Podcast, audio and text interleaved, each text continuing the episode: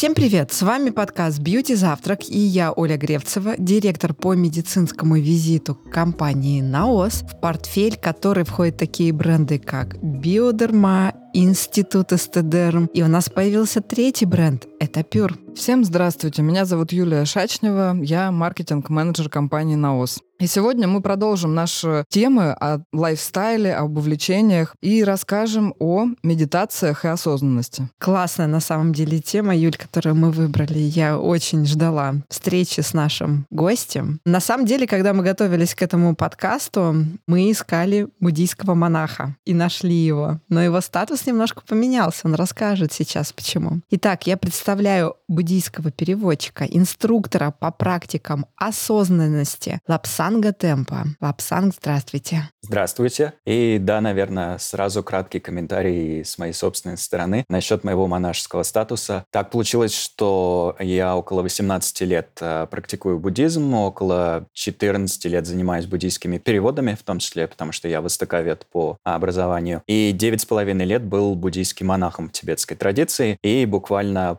полгода назад в середине 2022 года с разрешения своих учителей вернул свои монашеские обеты для того, чтобы продолжать переводческую и преподавательскую деятельность в статусе мирянина, то есть не монаха. Что, в общем-то, в тибетской традиции встречается довольно часто, но для нас, как жителей других географических и культурных регионов, может быть несколько экзотическим. Мы, может быть, привыкли к вариантам или ситуациям, где люди являются представителями духовенства всю свою На жизнь. всю жизнь. Да, этот статус никак не может поменяться. Но в буддийском мире Духовенство — это гораздо более обширная категория. Она может включать в себя в том числе и женатых учителей, замужних йогини, у которых при этом может быть большое количество учеников или даже несколько монастырей, которые они опекают. Так что все становится гораздо более гибким по мере того, как мы продвигаемся в сторону Востока. И примерно так получилось и со мной. После девяти с половиной лет э, монашеской жизни я понял, что и с точки зрения своей собственной практики, и с точки зрения своей работы, может быть, сейчас смогу принести чуть больше пользы, если вернусь вернусь к более понятному для большинства образу жизни, в рамках которого мне, в частности, можно носить штаны, а не только монашескую юбку. Так что именно в штанах я сейчас с вами и разговариваю. А что еще для вас поменялось уже? В некоторой степени меняется вектор моей работы, потому что примерно с 2021 года я все больше работаю на стыке буддизма и экологии, или, скажем, медитации буддизма и экологии, и потому занимаюсь теперь не только проектами, которые связаны были бы с э, буддийскими переводами и даже не только преподаванием светских практик осознанности для психологического благополучия, но и изучением различных методов, которые могли бы поспособствовать укреплению контакта с природой или различной природоохранной деятельности, что меня весьма активно занимает. А расскажите, пожалуйста, почему вы решили стать э, монахом 9 лет назад? Ну, я к тому моменту уже какое-то время занимался буддийскими переводами, сам практиковал как буддист и в том числе активно взаимодействовал с э, тибетской диаспорой, живущей в изгнании, и работал в качестве волонтера в нескольких буддийских центрах. И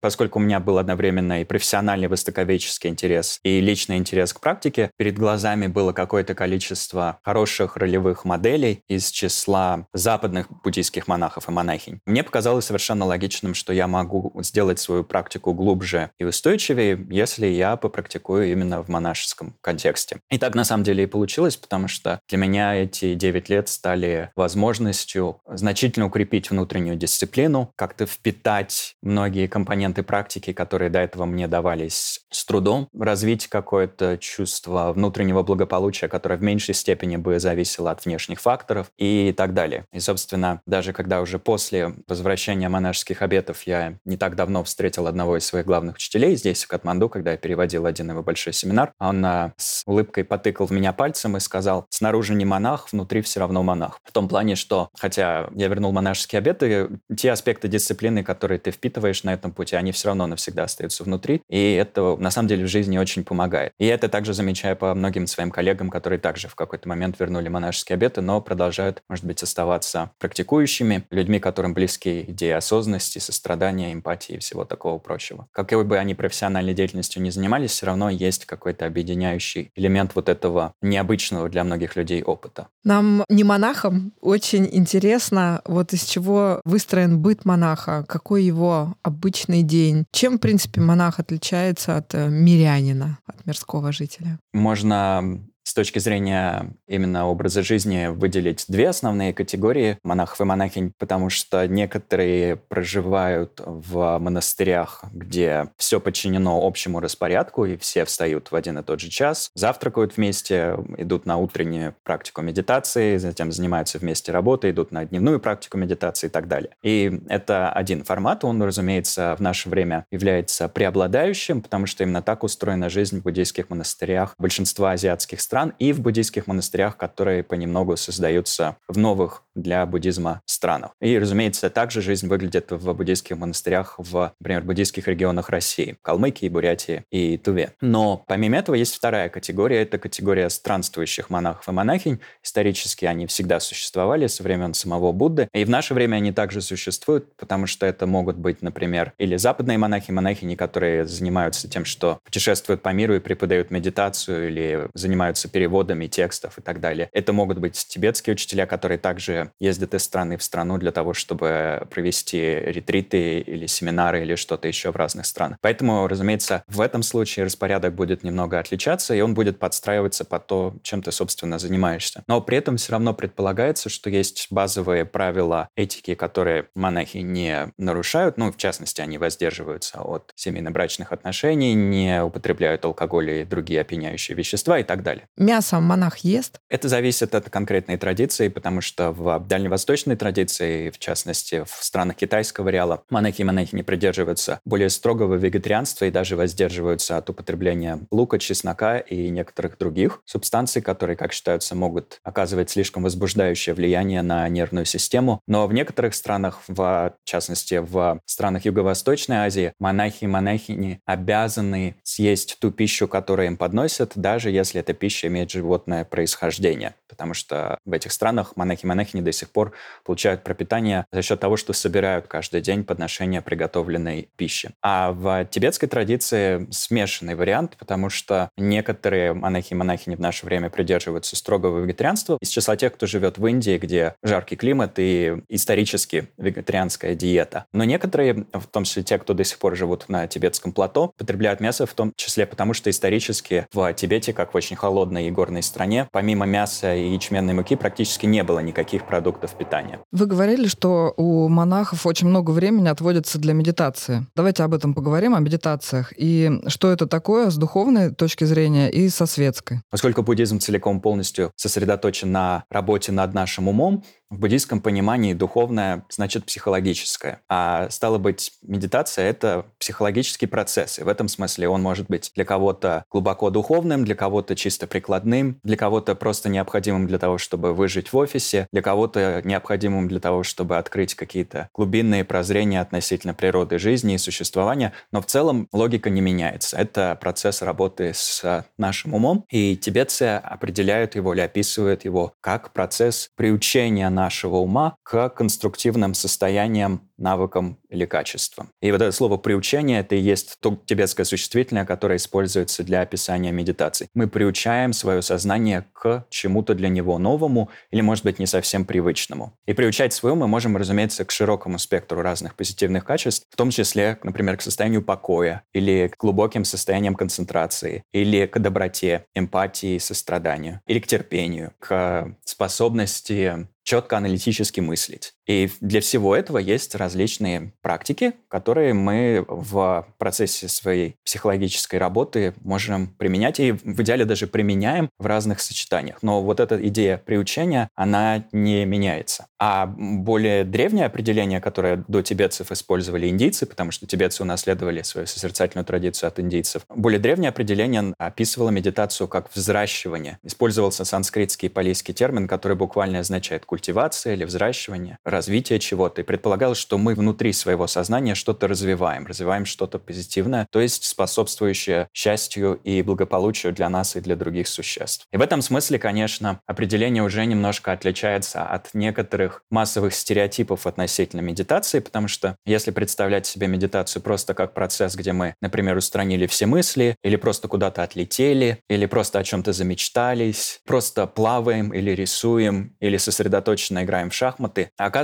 что все вот эти вещи вовсе не обязательно будут медитацией являться, потому что можно избавить ум от мыслей, хотя это не очень конструктивный подход с буддийской точки зрения, если это делать неправильно. Можно замечтаться или можно куда-то отлететь, но это вовсе не обязательно будет означать, что мы действительно приучаем свой к чему-то позитивному и полезному. Таков, наверное, критерий, который мы используем в рамках этого подхода для того, чтобы удостовериться, а медитирую ли я или я просто куда-то улетел. Если же это определение соблюдено, значит, мы практикуем медитацию в одной из ее многочисленных форм, и это принесет нам какую-то пользу. С точки зрения науки, что происходит с мозгом в момент медитации? Да, и вот как э, вообще медицина относится к медитативным практикам? Если, может быть, какие-то клинические исследования или вы знаете об этом? Очень большое количество исследований и открытий относительно эффекта медитации на физическое здоровье, на деятельность мозга и нервной системы в том числе, было сделано за последние примерно 60 лет, с конца 60-х годов, когда исследования в этой сфере начали проводиться. Но прежде чем перечислить какие-то отдельные показатели или отдельные открытия, наблюдения, я сделаю такое краткое техническое замечание относительно того, что я не нейрофизиолог и не медик. Я буддийский переводчик и преподаватель практик медитации, поэтому я могу ссылаться на исследования, но я вынужден это делать очень осторожно и корректно. И я думаю, что это вообще хорошая практика, потому что мне довелось переводить некоторых выдающихся нейрофизиологов, которые занимаются исследованиями в этой сфере. И мне в то же время приходится иногда слышать, как про эти же исследования и про работу мозга рассуждают, может быть, любители, которые описывают себя как профессионалов. И я вижу очень большую разницу между тем, как это делают настоящие профессионалы, и тем, как это делают любители или даже шарлатаны. Настоящие профессионалы, которых мне доводилось переводить или слышать, например, Таня Сингер из Института Макса Планка в Лейпциге или доктор Ричард Дэвидсон из Университета Медисона в Висконсине, говорят о подобных вещах примерно так. Они говорят, это исследование показало нам такие-то результаты, и это позволяет нам предполагать, что, возможно, мозг в таких-то условиях склонен к такому-то виду деятельности. То есть они делают очень осторожные утверждения, всегда ссылаясь на конкретное исследование и говоря, что может быть, есть основания предполагать, что. И дальше какой-то вывод. Непрофессионалы иногда рассуждают так. Ну, мозг вообще всегда усваивает всю информацию, или мозг то-то, то-то, мозг то-то и то-то. Это такие очень обширные, смелые утверждения. У людей, которые слушают эти рассуждения, создают впечатление о том, что, о, наверное, рассуждает профессионал, но как раз со стороны профессионалов показались бы слишком смелыми, потому что мозг — это один из сложнейших объектов во Вселенной, о котором мы до сих пор знаем очень мало, но о котором как раз много узнаем благодаря исследованиям в сфере медитации. И некоторые такие обзорные наблюдения, которые все-таки возникли за последние 60 лет исследований, начинаются с понимания того, что медитация оказывает позитивное влияние на уровне стресса, на уровне хронической боли, может оказывать позитивное влияние на наше здоровье при наличии сердечной аритмии, оказывает позитивное влияние на бессонницу и снижает интенсивность побочных эффектов у людей, которые проходят, например, терапию при наличии рака или СПИДа. Это было одно из первых исследований, которое провела в 60-е годы Гарвардская медицинская школа. И с этого исследования, которое было посвящено одному из самых простых видов медитации, началась, собственно, эволюция науки в этом направлении. В наше время, в 2022-2023 году, практически каждый месяц выходит крупное исследование, посвященное тому или иному эффекту медитации, и они начинают приобретать все более специализированный характер, потому что теперь все меньше людей нуждаются в исследованиях того, а полезна ли медитация в целом. Все больше исследований сосредоточены на том, может ли медитация помочь при этой конкретной проблеме, например, при особых видах физических или психических расстройств. Может ли вот этот особый вид медитации, который раньше исследованиям не подвергался, оказать на нас какое-то позитивное влияние? То есть это исследование тех техник медитации, которые до этого не подвергались тщательному исследованию. И третье направление – какой эффект медитация оказывает в долгосрочной перспективе, то есть у тех, кто практикует десятилетиями и, может быть, накопил десятки тысяч часов практики. Потому что это самое интересное в каком-то смысле, каков потенциал человеческой эволюции в контексте глубинных созерцательных практик. И для тех, кому интересно вот это последнее направление, я бы посоветовал прочесть книгу Дэниела Голмана и Ричарда Дэвидсона, которая называется «Измененные черты характера». Она доступна на русском языке и как раз рассказывает о глубинных исследованиях изменений мозга мозга у тех, кто занимался медитацией десятилетиями. И потому в том числе рассказывает о каких-то общих изменениях. Большее понимание базовых эффектов медитации, ее происхождения и тому подобных вещей можно найти в книге, которая называется «Ум в равновесии». Это книга Алана Уоллеса, которую мне очень повезло перевести на русский язык. И в ней есть глава, где как раз приведен обзор ранних исследований на тему медитации. И вот там как раз и рассказывается про снижение стресса, про обнаруженное усиление активности мозга в тех его участках, которые отвечают за переживание позитивных эмоций и чувства счастья, о изменении в нашей сердечной деятельности, о эпигенетических изменениях, которые связаны с продлением жизни, со снижением активации тех генов, которые отвечают за различные виды расстройств и болезней. Там же есть отсылки к исследованиям, которые показали, что тренировка в медитации у детей повышает существенным образом качество их жизни и повышает объем внимания, который этим детям доступен в в их жизни. Дети обретают способность лучше использовать свое внимание, и поэтому, разумеется, получат больше пользы от образования, через которое они проходят и так далее. И подобных результатов множество. Некоторые из них имеют медицинский характер, некоторые связаны с нашим психологическим благополучием. Некоторые мы не можем пронаблюдать как бы изнутри, но можем изучить медицински. Это, например, эпигенетические исследования. Изнутри мы не знаем, что у нас в генах поменялось от медитации, но ученые могут это зарегистрировать и потом нам об этом рассказать. Все это страшно интересно,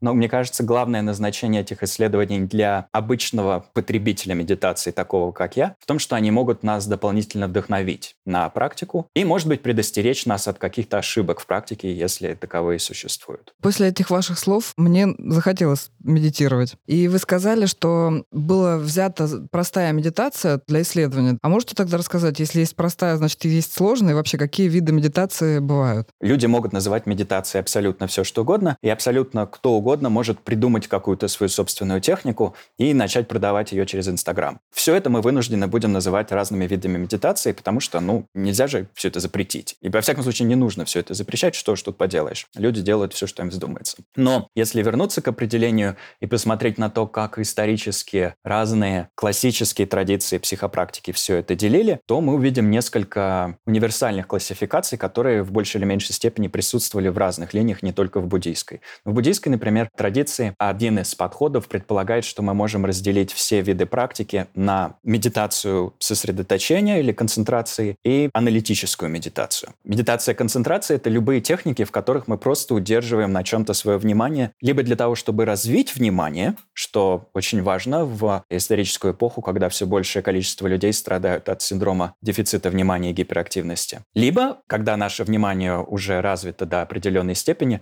мы просто используем свое внимание для того, чтобы во что-то глубоко проникнуть. Может быть, в нашу работу, но может быть и в какие-то более мистические категории. Это медитация сосредоточения или фокусировки, как это иногда переводят. А вторая система практик — это аналитические медитации, то есть медитации, в которых мы используем логику, воображение и иногда интуицию для того, чтобы породить в своем уме какие-то позитивные состояния. Например, для того, чтобы пробудить в своем уме сострадание или эмпатию, или любящую доброту, нам недостаточно просто на чем-то сосредоточиться. Нам нужно применить свою способность к размышлениям, представить, что, может быть, переживает другой человек, или найти основания для того, чтобы ощутить по отношению к кому-то сердечное тепло. Таким же образом мы можем использовать эти аналитические практики для того, чтобы изменить свое отношение к своему телу, сделать свой внутренний образ тела более позитивным, избавиться от негативных эмоций относительно своего тела в его текущем состоянии и так далее. Это очень широкий спектр практик, которые могут быть очень глубокими, потому что мы можем размышлять в них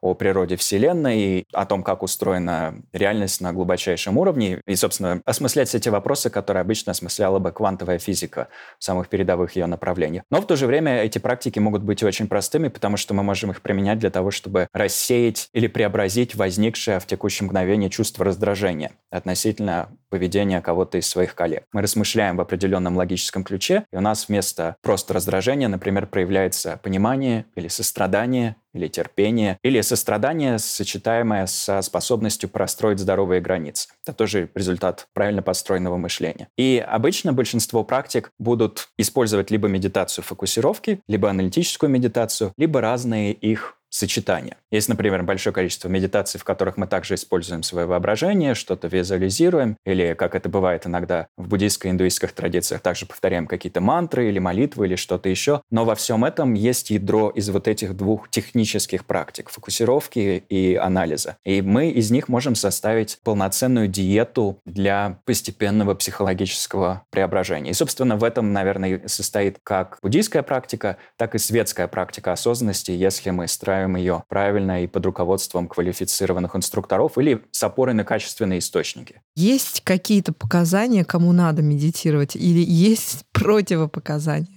В плане «надо медитировать» я бы, наверное, сказал, что это примерно как э, с психотерапией. В целом мы все можем получить большую пользу от психотерапии, и, к счастью, модальностей психотерапии так много, что каждому из нас какая-то бы обязательно бы подошла. Примерно так же с медитацией. Форм медитации так много, и некоторые из них настолько универсальны и полезны, что пользу от медитации могут получить все. И это начинается с довольно раннего возраста, потому что даже дети в 5, 6, 7-летнем возрасте уже могут освоить различные практики тренировки внимания и практики, связанные с развитием эмпатии и других просоциальных качеств, и получить от этого большую пользу. Более того, в будущем это убережет их от значительного количества проблем, связанных с эрозией внимания, то есть ухудшением состояния внимания, которое может происходить в связи с избыточным использованием электронных устройств или с большим уровнем нагрузки и так далее. Все мы могли бы от этого получить какую-то пользу. Если противопоказания, одно из главных соображений соображений, с которыми мы стараемся быть крайне осторожными, это соображения психического здоровья и, в частности, разные формы шизофренических расстройств, которые требуют практик, которые были бы очень тщательно подстроены под нужды индивидуума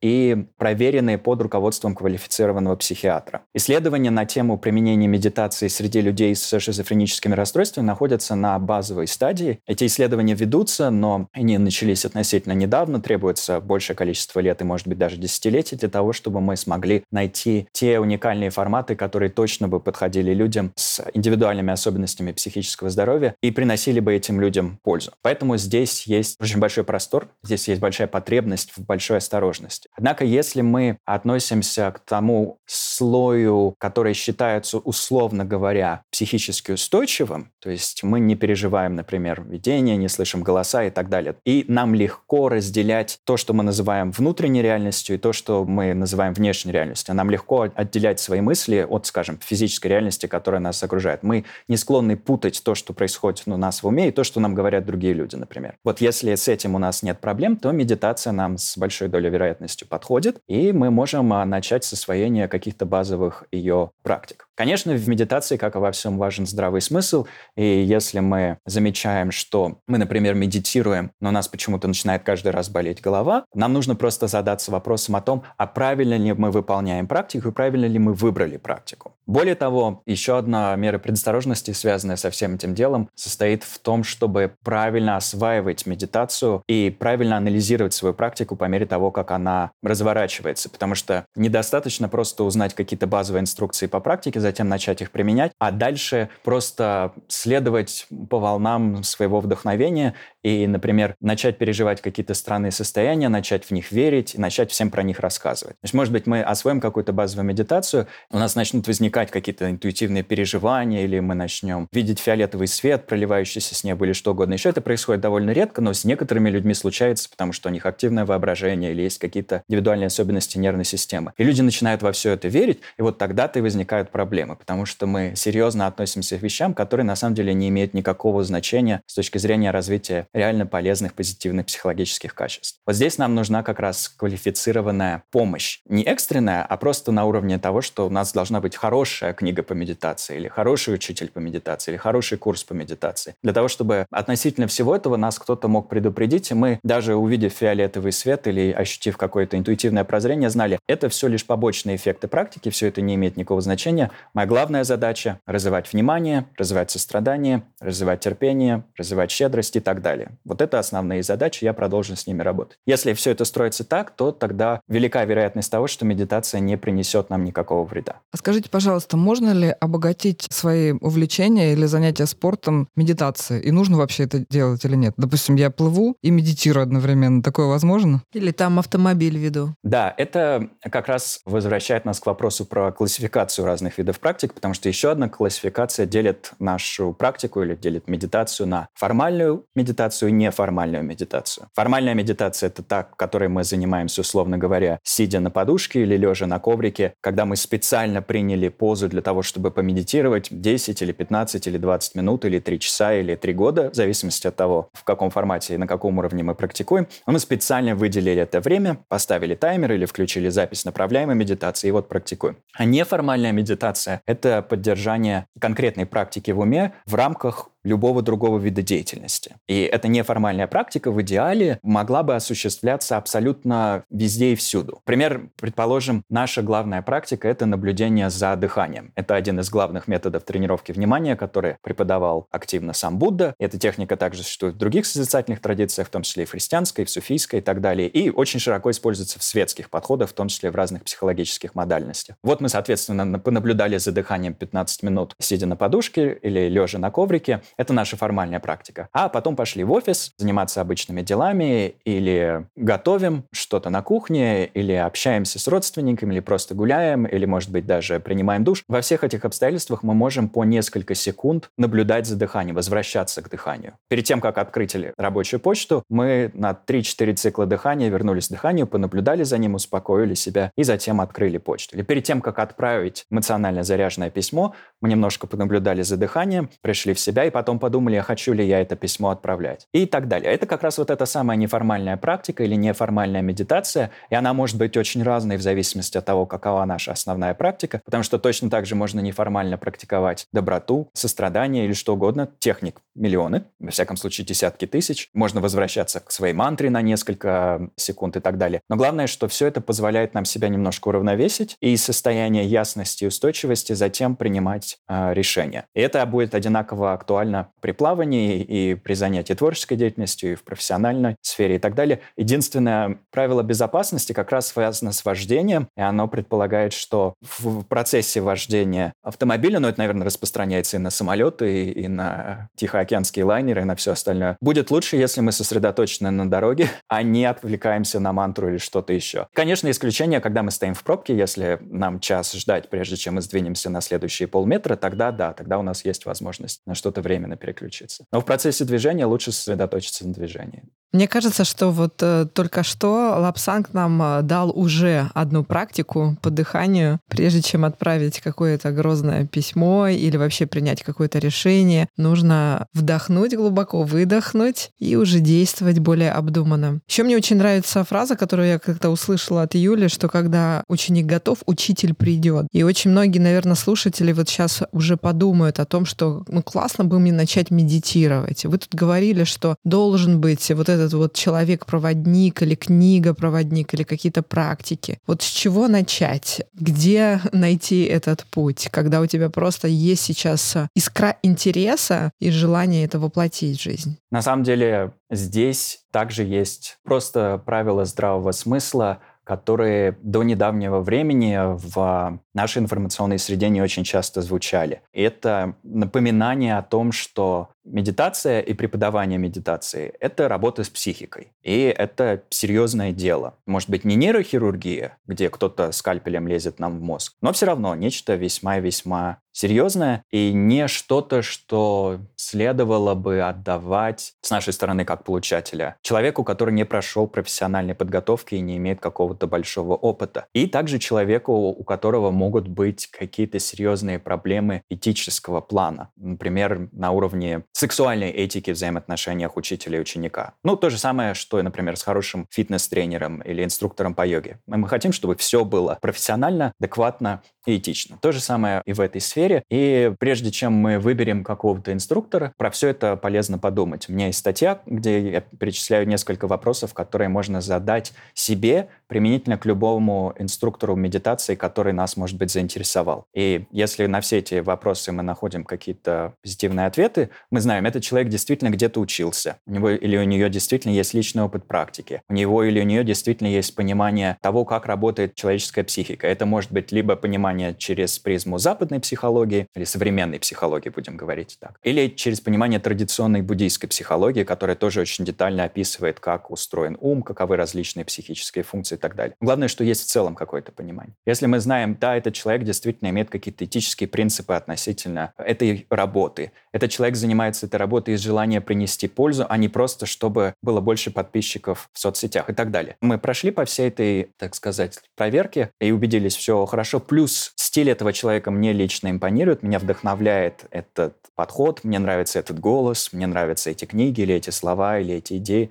Тогда вот мы и погружаемся в какой-то процесс практики. И, конечно, в идеале хорошо, если у людей есть либо настоящая подготовка в сфере преподавания светских практик осознанности, либо даже полноценная подготовка в какой-то традиционной модели психопрактики. Буддийской, индуистской, христианской, суфийской, какой угодно. По крайней мере, одно из двух или даже и то, и другое разом. А дальше, да, мы просто ищем на волне вдохновения, когда этот как бы логический элемент уже присутствует. Ищем, что лично нам подойдет. И есть много прекрасных источников. Многие начинали с э, книги «Будда, мозг и нейрофизиология счастья» Мигюра Римпаче, которого мне повезло неоднократно переводить. И это книга, которая как раз сочетает соображения нейрофизиологии и базовые инструкции по медитации самых разных видов. Чудесное руководство есть у брата этого же самого учителя, которого зовут Цокни Римпаче, его книга называется «Открытое сердце, открытый ум». Сам Цокни Римпаче является учителем Дэниела Голмана, который, в свою очередь, является создателем теории эмоционального интеллекта. А это уже, разумеется, знак качества, если сам создатель теории национального интеллекта и психологический колумнист Нью-Йорк Таймс учился этого наставника, значит, там все хорошо. У меня есть своя собственная книга, которая называется «Радикальное спокойствие». Она описывает множество базовых техник медитации, и в том числе есть в аудиоформате для тех, кому это проще. Но про свою работу всегда говорить неловко и странно, поэтому скажу, что в целом спектр хороших источников весьма обширен. Главное, что мы применяем этот логический элемент, а дальше можем просто найти хорошие направляемые практики в аудио, книги, видеозаписи, видеолекции. Большая часть всего этого дела, к счастью, даже доступна бесплатно. Так что мы можем начать со всем этим экспериментировать, а когда у нас возникнет какой-то глубокий запрос на посещение какого-то очного семинара или ретрита или чего-то еще, тогда это может случиться само собой. Но начать медитировать действительно можно абсолютно в любой день. Нет нужды ждать 1 января или своего следующего дня рождения. Можно просто в любой момент открыть 10-минутную направляемую практику, послушать ее и с этого все начнется. Я хочу сказать всем, что книги и все статьи, которые только что Лапсанг упомянул, мы обязательно закрепим в описании нашего подкаста с активными ссылками, по которым вы сможете найти всю информацию более детально. Я знаю одну историю. Это история моей знакомой, и она достаточно сильно похудела. И по ее рассказу это произошло от того, что она стала очень много медитировать. И я хочу спросить у вас, как у эксперта, действительно ли это возможно или нет? Но, наверное, я бы как человек, склонный к анализу, должен был бы задать множество дополнительных вопросов, потому что, может быть, речь идет о том, что большой объем медитации просто привел к большему уровню осознанности в диетических соображениях. Потому что часто, например, компульсивное переедание связано с тем, что нам сложно контролировать внутренний уровень дискомфорта. Медитация, разумеется, с этим помогает. А если мы избавляемся от компульсивного употребления пищи, остается только то, которое необходимо нам для того, чтобы поддерживать здоровье и выживать. И это уже само по себе может привести к э, снижению веса. Точно так же, как довольно большое количество моих знакомых естественным образом изменили свои диетические привычки. Кто-то в сторону вегетарианства, кто-то в сторону каких-то других диетических систем, занимаясь йогой или занимаясь медитацией. Они просто начали лучше чувствовать потребности своего собственного тела и за счет этого поменяли ту диету, которой придерживались, а это, разумеется, скажется на личном весе. Так что даже на этом уровне подобное возможно. Конечно, медитация не поменяет существенным образом, скорее всего, наш метаболизм. У нее нет такой задачи, и если нам кто-то обещает с помощью медитации чудесным образом избавить нас от множества лишних килограммов, и точно так же, если кто кто-то с помощью медитации обещает вылечить нас от всех болезней и призывает нас при этом отказаться от а, обычной медицины. Я бы с очень большой долей осторожности ко всему этому относился, но действительно просто повышение какого-то базового уровня осознанности или сознательности в нашей обычной жизни может повлиять на все эти привычки и на уровень физических упражнений, которыми мы занимаемся, и на уровень нашей подвижности, и на все остальное. И это в целом позитивно скажется на нашем здоровье. И в том числе, может быть, и на уровне нашего веса, да. Нам всем, и жителям и больших, и маленьких городов очень не хватает осознанности в этом потоке информационном колоссальном. И вот э, жизни здесь и сейчас. Я предлагаю провести мини такую сессию медитации вместе со всеми нами. Я надеюсь, что нас послушает громадное количество людей, которые одновременно будут э, с Катманду медитировать. Россия, телемост, Катманду. Наверное, проще всего провести совсем краткую практику, но ее всегда можно затем самостоятельно продолжить в своем собственном формате. И одна из самых простых базовых практик, которые часто помогают людям в наших культурных пространствах, но которые часто не совсем просто освоить для большинства из нас, или которые не часто часто приходит нам на ум, это практика наблюдения за нашим собственным телом. Даже не за дыханием как таковым, а именно за телом или за отдельными участками тела. И для многих из нас практика, которая помогает нам заземлиться и в том числе успокоить нервную систему, это практика наблюдения за нижними частями тела, в особенности за теми, которые соприкасаются с элементом Земли под нами. Поэтому очень простая практика, которую мы можем выполнить прямо сейчас при желании, или которую можно просто послушать, предполагает, что мы прикрываем или закрываем полностью глаза, или оставляем их открытыми, но направляем взгляд в пространство перед собой. Позволяем дыханию двигаться свободным образом, без попыток его контролировать, замедлять, углублять, ускорять. И представляем, что наше внимание, наше сознание, наш ум движутся вниз по оси тела мы как бы опускаемся своим вниманием вниз вдоль позвоночного столба, с уровня головы до центра груди, до области живота, где мы замечаем тактильные ощущения, связанные с дыханием. И затем до нижней части тела. Мы направляем внимание на ощущения в задней поверхности ног, в области стоп, и в области ягодиц. В зависимости от того, где наиболее активно присутствует ощущение устойчивости и прочности поверхности под нами. В одной из этих областей, либо в области стоп, либо в области ягодиц, либо задней поверхности ног в целом, мы и удерживаем свое внимание еще несколько циклов дыхания. Просто наслаждаемся самим контактом с поверхностью под нами. И при этом позволяем себе временно отпустить мысли о прошлом и будущем и даже попытки анализировать настоящее.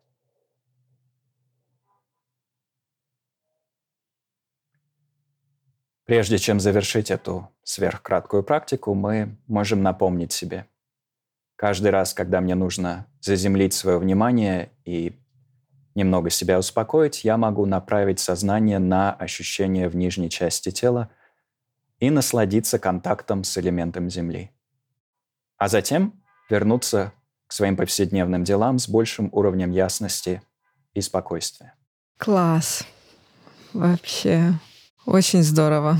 У меня последний вопрос, наверное, очень практический для тех, кто уже ступил на путь медитации и кому очень сложно, ну не полностью мозг отключить на этапе, когда ты концентрируешь внимание, а когда немножко заземлить его, потому что наш мозг, он любит работать по шаблонам таким, да, и он всегда упреждающие прогнозы делает, или он возвращается в прошлое, но он никак не хочет жить здесь и сейчас. И вот то, о чем вы говорите, слышать там окружающие звуки, руки, концентрироваться на ощущениях тела, как не загнать себя в угол и не корить себя, что ты не можешь медитировать, потому что у тебя сумасшедший поток мыслей идет, но и в то же время мягко, практикуясь регулярно, вернуться в этот момент сознания, осознанности и контроля. В тибетской традиции иногда используется аналогия, в рамках которой наш ум в этом его непослушном аспекте или неприученном к устойчивости аспекте сравнивается с маленьким щеночком, которого мы сажаем на конкретное место на полу и который немедленно начинает куда-то уползать. Скорее всего, если мы человек мягкий, сострадательный и в какой-то степени даже адекватный, не стали бы кричать на этого щенка, не стали бы бить его палкой за то, что он уполз на пять шагов в сторону, не стали бы пытаться его пристыдить. Вместо этого мы просто мягко берем его и пересаживаем его обратно на исходное место. И примерно так же мы могли обращаться с своим собственным умом. Да, мы пытаемся медитировать, замечаем, что ум на что-то отвлекается.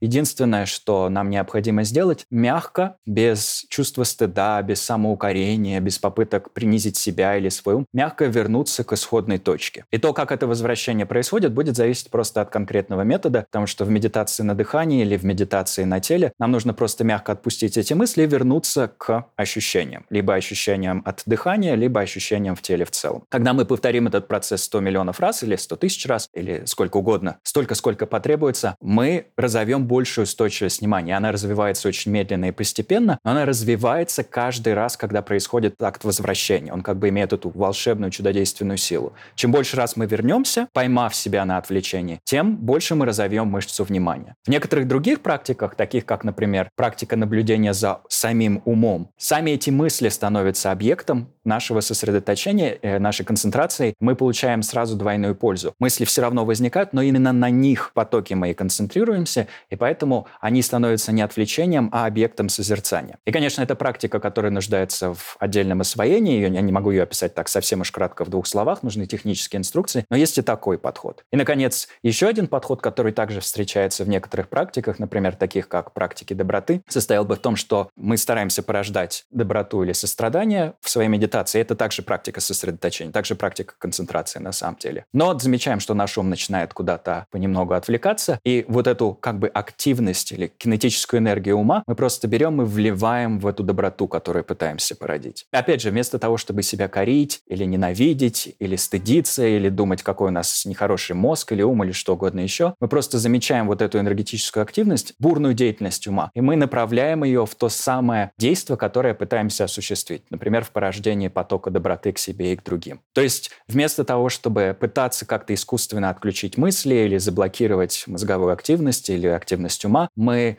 перенаправляем все это дело с мягкостью и добротой. И, наверное, эта мягкость может быть одно из главных качеств, которые мне довелось заметить в практике своих собственных учителей и в том, как они все это дело описывают. В особенности из числа тибетцев и жителей Гималайского региона. В тибетском языке и в том числе в тибетских объяснениях всех этих созерцательных практик очень часто звучит тибетский термин «кале-кале», что буквально переводится как «понемногу-понемногу» или «медленно-медленно». И вот какая бы инструкция относительно медитации не звучала, какие бы объяснения относительно практики или этической тренировки, или психологической, или эмоциональной, всегда звучит вот это напоминание. Понемногу-понемногу, медленно-медленно. Все это очень медленно происходит, и мягкость по отношению к себе и к другим принесет нам очень большую пользу. Спасибо. Класс, вообще. Лапсан, спасибо вам большое за сегодняшнюю беседу, в которой было супер много всего познавательного. Мы получили и практические навыки, и узнали очень много о теории. Захотелось прийти к вам на самом деле на класс и почитать э, всю ту литературу, которую вы предложили. Это было невероятное такое путешествие сегодня в мир самого себя. И я хочу всем абсолютно пожелать вот этого вот хали-хали. Тише едешь, дальше будешь, по-русски у нас так говорят. Медленного такого спокойного пути к себе, потому что спокойствие не где-то там снаружи, оно разливается настоящим источником благоденствия, эмпатии, доброты, сочувствия внутри каждого из нас. Спасибо. Здравствуйте, дорогие слушатели. Меня зовут Игорь Патрин. Я врач-дерматолог и косметолог, А это рубрика «Вопрос эксперту». Сегодня у нас, на мой взгляд, супер замечательная и супер полезная тема. И я хотел бы немножко ее дополнить, так сказать, по своей части и рассказать о том, как проводить время медитации с двойной пользой. По моему мнению, медитация может идеально сочетаться с уходом за кожей. Например, можно нанести маску на лицо. Конечно, не все маски подойдут. К примеру, тканевые маски могут сползать с лица, а глиняные могут высохнуть и пересушить кожу. За ними нужно следить, контролировать время нанесения и, конечно же, вовремя смывать. Вряд ли в таких условиях у вас получится расслабиться. Совершенно без проблем можно носить кремовые маски. Одна из лично моих любимых – это маска «Питательная баня» от Института Эстедерм. Кстати, сегодняшний комментарий я записываю не в студии, а дома, поэтому позволил себе нанести эту маску на лицо прямо сейчас. У нее очень приятный, легкий, расслабляющий аромат. Тающая от тепла тела консистенция, которая позволяет средству легко распределяться по коже. Кстати, я иногда использую эту маску как средство под массаж, так как средство хорошо скользит и при этом все же сохраняет сцепление с кожей. При этом у маски питательная баня довольно интенсивный состав. Тут есть множество витаминов, микроэлементов, необходимых для кожи, и реализовано сразу несколько патентов, позволяющих зарядить клетки кожи энергией, увлажнить ее, придать максимально свежий вид. Держать ее нужно 20 минут. Но если ваша медитация продлится дольше, то вообще никаких проблем. Смыть ее можно и позднее. Подписывайтесь на наш подкаст в любом подкаст-приложении, где вы нас слушаете. И оставляйте комментарии на Apple подкасте. Нам очень важно ваше мнение. А еще присоединяйтесь к нам в социальных сетях. Мы есть в Телеграме. Наш канал называется «Бьюти Завтрак», и там мы делимся новостями, полезными статьями. Есть еще очень много всего интересного и полезного. До скорой встречи!